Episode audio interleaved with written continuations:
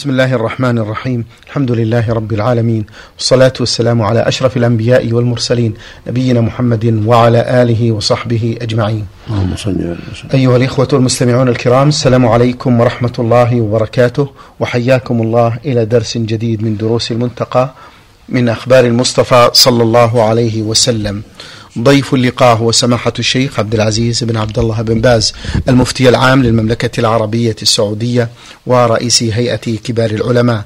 مع مطلع هذا اللقاء نرحب بسماحة الشيخ. فأهلا ومرحبا يا سماحة الشيخ. حياكم الله وبارك فيكم على بركة الله وقف بنا الحديث عند باب السواك وسنن الفطرة.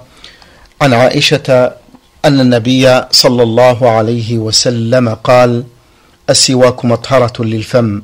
مرضاة للرب رواه أحمد والنسائي وهو للبخاري تعليقا. وعن زيد بن خالد قال قال رسول الله صلى الله عليه وسلم لولا أن أشق على أمتي لأخرت صلاة العشاء إلى ثلث الليل ولأمرتهم بالسواك عند كل صلاة رواه أحمد والترمذي وصححه. وعن أبي هريرة عن النبي صلى الله عليه وآله وسلم قال لولا أن أشق على أمتي لأمرتهم بالسواك عند كل صلاة رواه الجماعة. وفي رواية لأحمد لأمرتهم بالسواك مع كل وضوء. وللبخاري تعليقا لأمرتهم بالسواك عند كل وضوء. قال ويروى نحوه. وعن جابر وزيد بن خالد عن النبي صلى الله عليه وسلم عن المقدام بن شريح بن هانئ عن أبيه قال قلت لعائشة رضي الله عنها بأي شيء كان يبدأ النبي صلى الله عليه وآله وسلم إذا دخل بيته قالت بالسواك رواه الجماعة إلا البخاري والترمذي. وعن حذيفة رضي الله عنه قال كان رسول الله صلى الله عليه وآله وسلم إذا قام من الليل يشوص فاه بالسواك رواه الجماعة إلا الترمذي والشوص الدلك. وللنساء عن حذيفة قال كنا نؤمر بالسواك إذا قمنا من الليل. وعن عائشة رضي الله عنها أن النبي صلى الله عليه وسلم كان لا يرقد ليلا ولا نهارا فيستيقظ إلا تسوك. رواه أحمد وأبو داود. نعم. بسم الله الرحمن الرحيم. الحمد لله وصلى الله وسلم على رسول الله وعلى آله وأصحابه من اهتدى بهداه. أما أما بعد فهذا الباب في سنن الفطرة. والسواك من أخصها ومن أفضلها ولهذا جاءت الأحاديث الكثيرة بالحث عليه والترغيب فيه. وهو ذلك الأسنان بالعود المناسب كالأراك ونحوه مما يزيل الوسخ وينظف الأسنان في حديث عائشة يقول النبي صلى الله عليه وسلم السواك مطهرة للفم مرضة للرب. أخرجه الإمام أحمد والنسائي بإسناد صحيح وعلقه البخاري رحمه الله. وحديث جيد صحيح. يدل على شرعية السواك دائما والمستحب يستاك دائما. السواك مطرات الذنب مرات للرب ولهذا كان النبي يستاك في غير الصلاة. يستاك إذا دخل المنزل يستاك في مجلسه عليه الصلاة والسلام فالسواك سنة. ولهذا قالت عائشة كان النبي إذا دخل المنزل بدأ بالسواك. فالسنة يستاك إذا دخل المنزل وإذا قام إلى الصلاة وإذا قام الوضوء بدأ الوضوء كله سنة. وإذا أكثر منه هو سنة. وهكذا إذا استيقظ من نومه يستاك يستاك. فالسواك سنة عند بدء الصلاة. لولا أشق لولا يقول صلى الله عليه وسلم لولا أن أشق على أمتي لأمرتهم بالسواك مع كل صلاة. وفي اللفظ الآخر عند كل صلاة. والنبي كان إذا قام من الليل يستاك بالسواك. ويشوص فاه بالسواك كما في حديث ولا يستيقظ من نوم من نوم ليل أو نهار إلا استاك كل هذا يدل على شرعية السواك في عند الاستيقاظ من النوم وعند الصلاة وعند الوضوء وفي جميع الأوقات. هو سنة مشروعة مطلقة. لما فيه من المصلحة العظيمة فإنه يطرد النعاس وينظف الأسنان. نعم. إذا حفظكم الله سماحة الشيخ لو أردنا أن نكرر المواضع التي يتأكد فيها استحباب السواك. عند الصلاة وعند الوضوء وعند دخول المنزل وعند تغير الهم يستكفي هذا كله. وعند القيام من النوم الاستيقاظ من النوم نعم. اختلف العلماء سماحة الشيخ في سواك الصائم بعد الزوال ما توجيهكم؟ الصواب استاك مطلقة في, في أول النهار وفي آخره سواء كان صائما أو مفترض الصائم يستاك ولو كان صائما النبي عليه الصلاة والسلام قال لولا أن أشق على لولا أمرتم بالسواك مع كل صلاة. يدخل فيها صلاة الظهر والعصر للصائم. وكان النبي يستاك عند الوضوء في الظهر والعصر في الصيام وغير الصيام. نعم.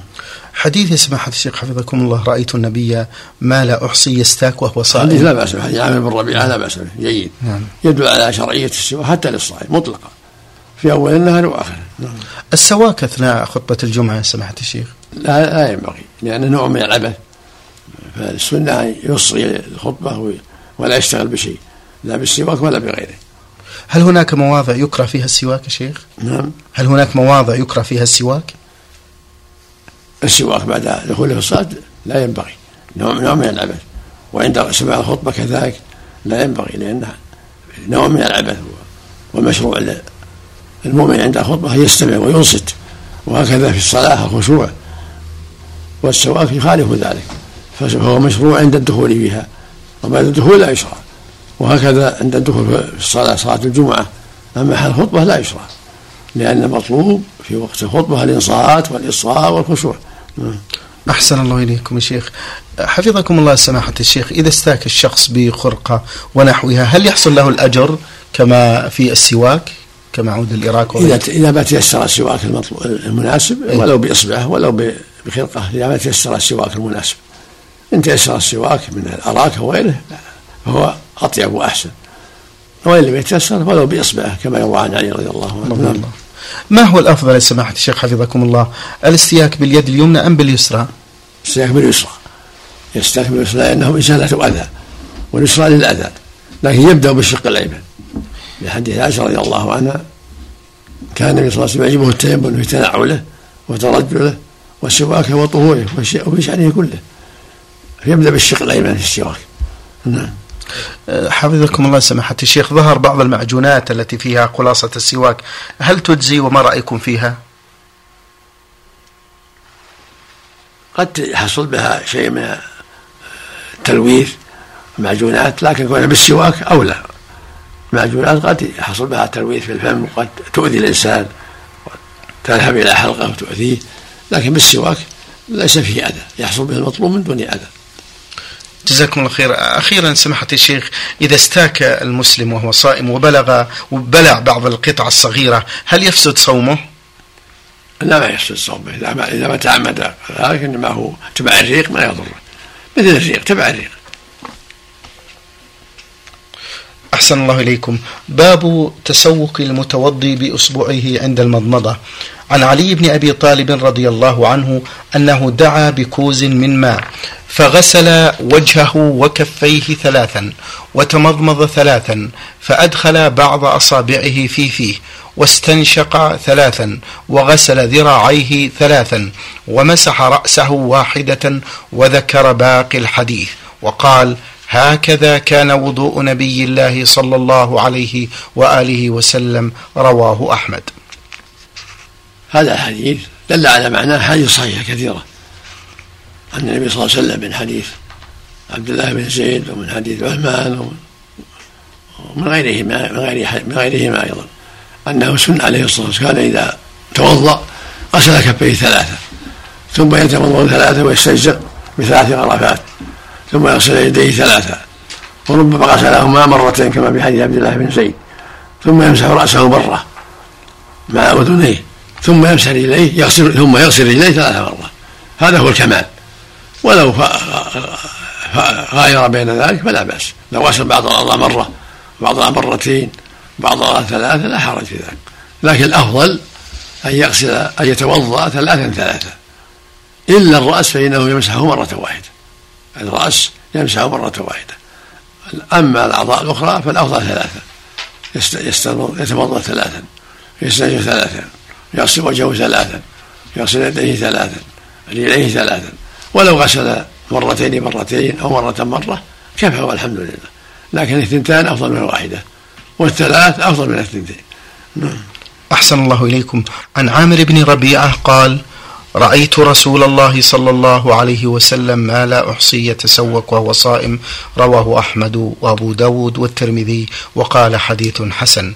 وعن عائشة رضي الله عنها قالت قال رسول الله صلى الله عليه وسلم من خير خصال الصائم السواك رواه ابن ماجه. قال البخاري وقال ابن عمر يستاك أول النهار وآخرة وعن أبي هريرة عن النبي صلى الله عليه وآله وسلم قال لخلوف فم الصائم أطيب عند الله من ريح المسك. متفق عليه. نعم. كل هذه الأحاديث كالتي قبلها تدل على شرعية السواك حتى للصائم مطلقا وحديث عامر بن ربيعة صريح بذلك. رأى النبي يستاك ما لا يحصيه وهو صائم. والأحاديث عامة. قول صلى الله عليه وسلم لولا أشق على أمتي لأمرتهم بالسواك مع كل وضوء يشمل الصائم وغير الصائم. فالسنة هي يتسوك وان كان صائما في جميع الأوقات حتى في آخر النهار الظهر والعصر. هذا هو السنة. ومن قال بعض الفقهاء أنه يكره للصائم بعد الزوال بعد الزوال لا دليل عليه قوله ضعيف مرجوح. والصواب أن السواك مشروع للصائم وغير الصائم في جميع الأوقات. وخلوفه من الصائم لا يزيله السواك الخلوف باقي خلوه في الصلاة عند الله من ريح المسك. يظن بعض الناس أن السواك يزيل لا يزيله ولكن يخففه لأن الخلوف يسطو من الجوف. فالسواك يطيب النكهة ويحسن الرائحة والخلوف لا يزال يصدر ويخرج من الجوف. لا يمنعه السواك نعم. باب سنن الفطرة. عن أبي هريرة قال قال رسول الله صلى الله عليه وآله وسلم خمس من الفطرة الاستحداد والختان وقص الشارب ونتف الإبط وتقليم الأظافر رواه الجماعة. وعن أنس بن مالك قال وقت لنا في قص الشارب وتقليم الأظافر ونتف الإبط وحلق العانة ألا تترك أكثر من أربعين ليلة رواه مسلم وابن ماجه ورواه أحمد والترمذي والنسائي وأبو داود. وقالوا فيه وقت لنا رسول الله صلى الله عليه وآله وسلم.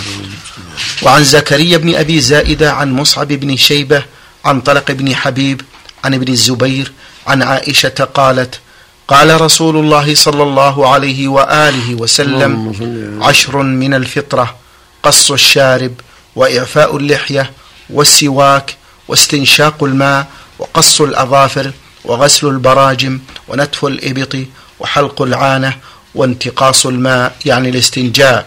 قال زكريا قال مصعب ونسيت العاشرة إلا أن تكون المضمضة. رواه أحمد ومسلم والنسائي والترمذي.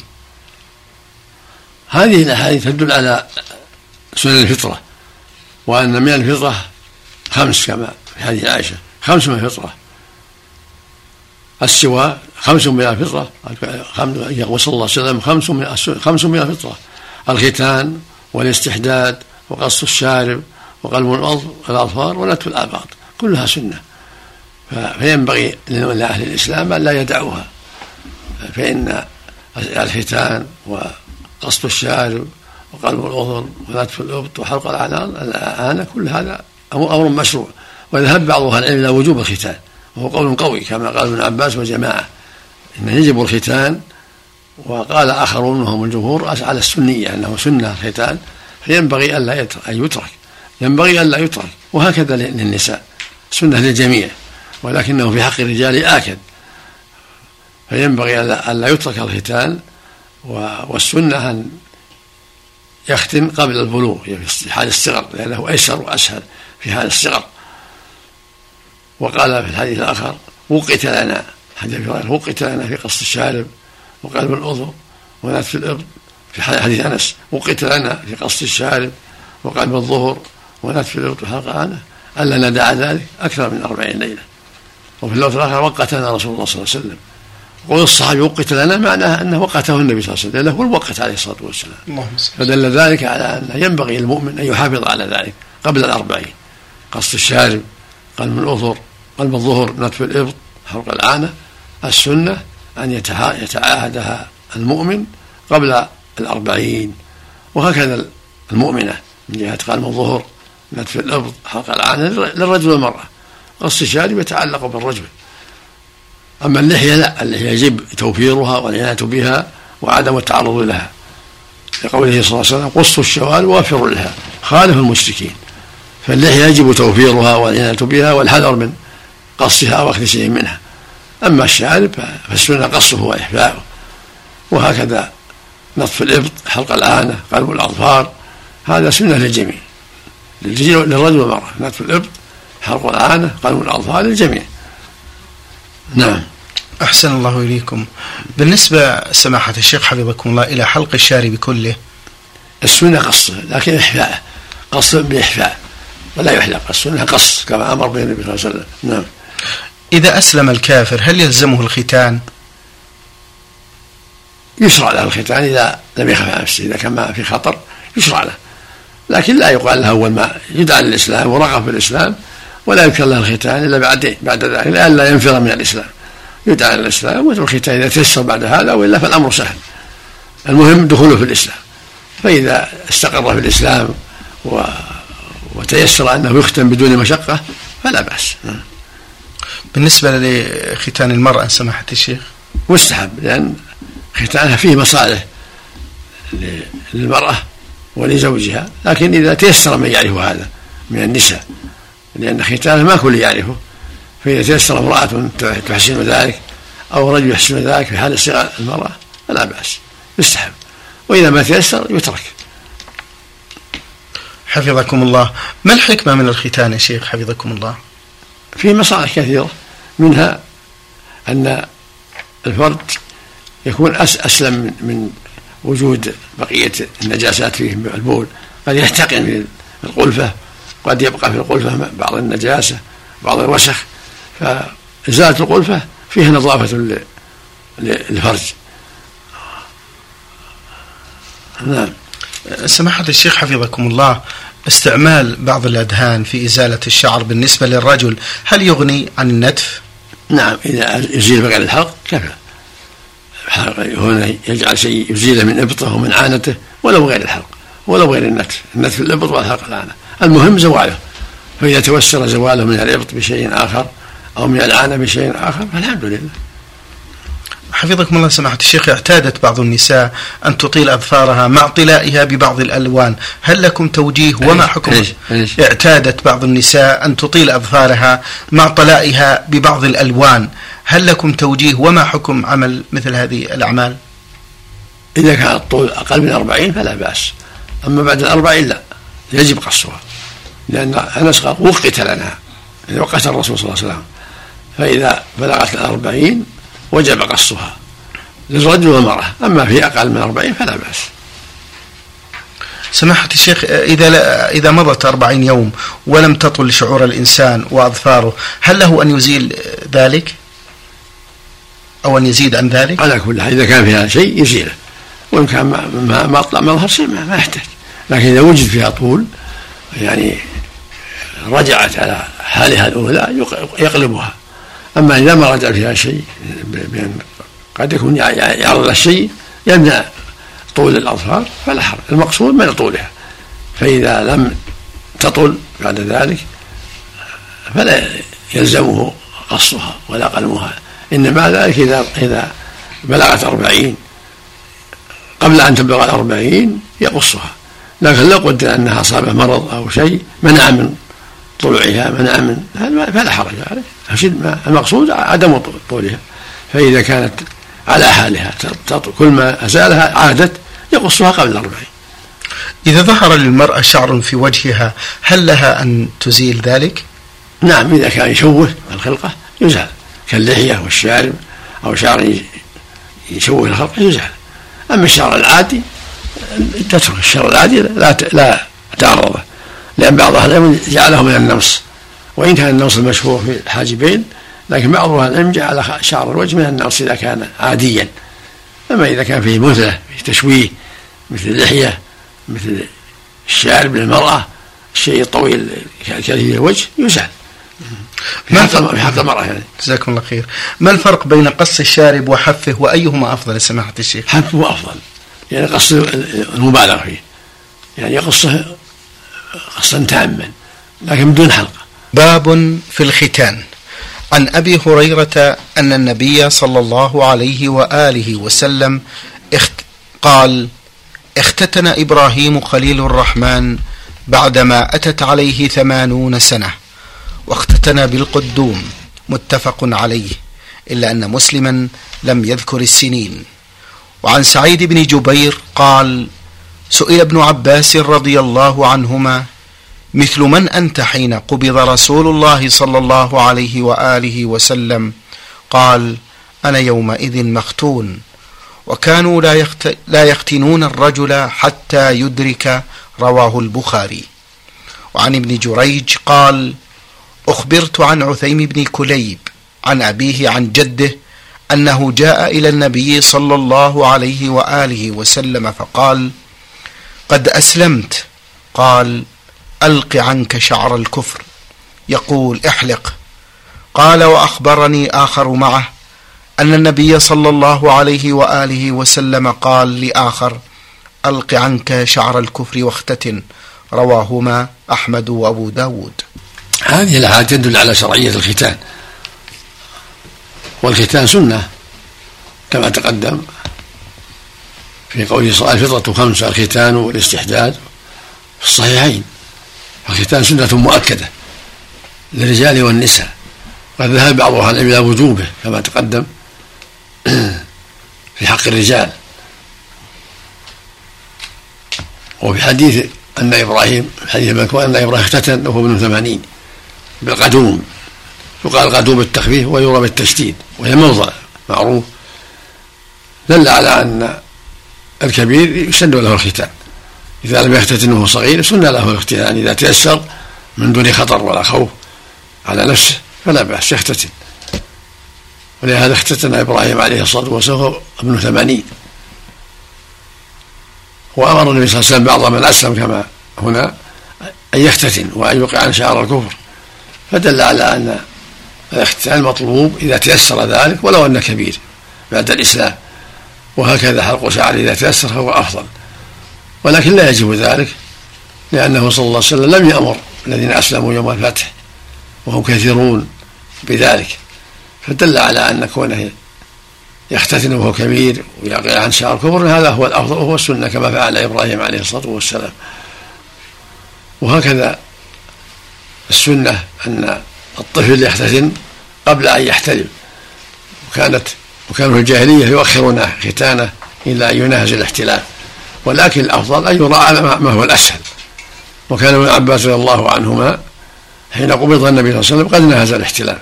كما جاء في الحديث الصحيح عنه أنه قال لما مر على الحمار والنبي يصلي بالناس منى قال وكنت قد ناهزت الاحتلال في الساعة العاشرة في حجة حجة الوداع في آخر حياة النبي عليه الصلاة والسلام.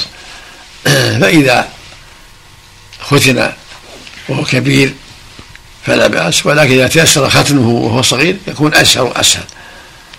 ولأن أهل الطب ذكروا أن ختن الصغير أيسر. فإذا ختن وهو صغير في أيام الرضاع كان ذلك أفضل وأيسر. وأسرع للبرء. قد ذكر كثير من الأطباء أن كل ما كان الختان في حال الصغر فهو أولى وأيسر وأسهل للطفل. الحقيقة هناك بعض الأسئلة المتعلقة في باب الختان سماحة الشيخ وهو أن بعض من يدعون إلى الإسلام قد يذكر لهم الختان فيحصل منهم نفور من الدخول في ذلك. هل من توجيه في ذلك؟ الأفضل ألا يقال الشيء عند دخول الإسلام. الأفضل عدم ذكر الإختان بل يحرص على إسلامه لأن المقصود الأعظم هو الإسلام. وإذا أسلم فالحمد لله. إن ختن فالحمد لله وإن لم يختن فالحمد لله. لكن قد يقال له ذكر الختان فيجبن عن الإسلام ويضعف فلا يذكر لها الختان لئلا يتأخر عن الإسلام. وإذا استقر في الإسلام و وزالت زال الخوف لا بأس يبلغ لعله يختتن إذا تيسر ذلك. لكن في أول الأمر لا يذكر له الشيء حتى لا يجبن عن الإسلام لأن الإسلام هو المهم الأول هو الأعظم.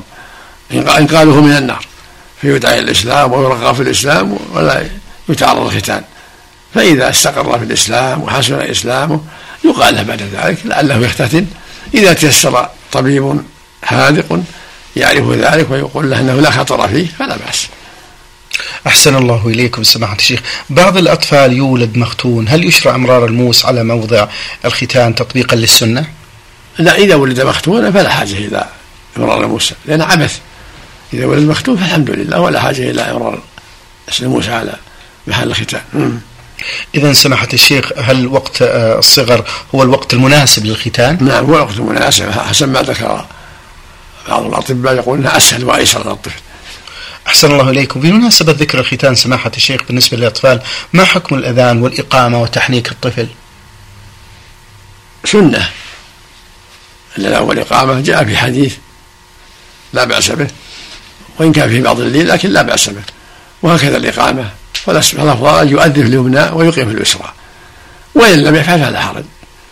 لأن النبي صلى الله عليه وسلم فعله وتركه. جيء إليه بعبد الله بن طلحة بن أبي طلحة فسماه وحنكه ولم ولم يذكر عنه أنه أذن وأقام فدل على الأمر واسع. فإن أذن وأقام فهو أفضل وإن سماه ولم يؤذن ولم يقم فلا حرج والحمد لله. وهكذا التحنيك يستحب. يضع يرفع حنك بإصبعه. النبي صلى الله عليه وسلم لما جاء له أبو طلحة بابنه عبد الله جاء معه بتمره فمضاها النبي صلى الله عليه وسلم وبصقها في فمه ثم حنكه بإصبعه عليه الصلاة والسلام. فهذا أفضل. وإذا حنكه أبوه وأمه فالحمد لله. أحسن الله إليكم وبارك فيكم. صحة حديث سماحة الشيخ الختان سنة للرجال مكرومة للنساء. هذا حديث رواه الإمام أحمد رحمه الله من حديث أبي المليح بن أسامة نبيه. ورواه أيضا الطبراني عن شداد بن أوس وابن عباس كما ذكره السيوطي في الجامع وحسنه رحمه الله. وهذا يدل على أنه يتأكد في حق الرجال ولكنه أفضل في حق النساء ويتأكد في حق الرجال أكثر. إذا سمحت الشيخ هل يعتبر الختام من سنن إبراهيم عليه السلام؟ نعم. من سنة نبينا وسنة إبراهيم عليه الصلاة والسلام. والنبي صلى الله عليه وسلم أمر باتباع إبراهيم. ثم وحين كان يتبع ملة إبراهيم. اللهم صل عليه وسلم. المراد بقول الرسول صلى الله عليه وسلم ألقي عنك شعر الكفر. يعني الشعر الذي أسلمه عليه. أفضل له يحلقه ويختتن إذا كان مخنة إذا تيسر ذلك ولم يكن في ختانه خطر إذا حفظكم الله سماحة الشيخ الاغتسال للكفار أو للكافر سنة مؤكدة. الاغتسال سنة. قد أوجبها بعض أهل العلم ولكن السنة الصواب أنه سنة لأن الرسول صلى الله عليه وسلم ما أمر به الذين أسلموا عام الفتح ولو كان واجبا لأمرهم وإنما أمر به قيس بن عاصم فدل على أنه مستحب فقط. وهكذا فعله ثمامة لما أراد أن يسلم اغتسل ثم جاء وأسلم. شكر الله لكم سماحة الشيخ وبارك الله فيكم وفي علمكم ونفع بكم الإسلام والمسلمين. أيها الإخوة والأخوات كان معنا في برنامج شرح كتاب المنتقى سماحة الشيخ عبد العزيز بن عبد الله بن باز المفتي العام للمملكة العربية السعودية ورئيس هيئة كبار العلماء. شكر الله لسماحة الشيخ على ما بين لنا. وفي الختام تقبلوا تحيات الزملاء من الإذاعة الخارجية فهد العثمان ومن هندسة الصوت سعد عبد العزيز خميس. والسلام عليكم ورحمة الله وبركاته.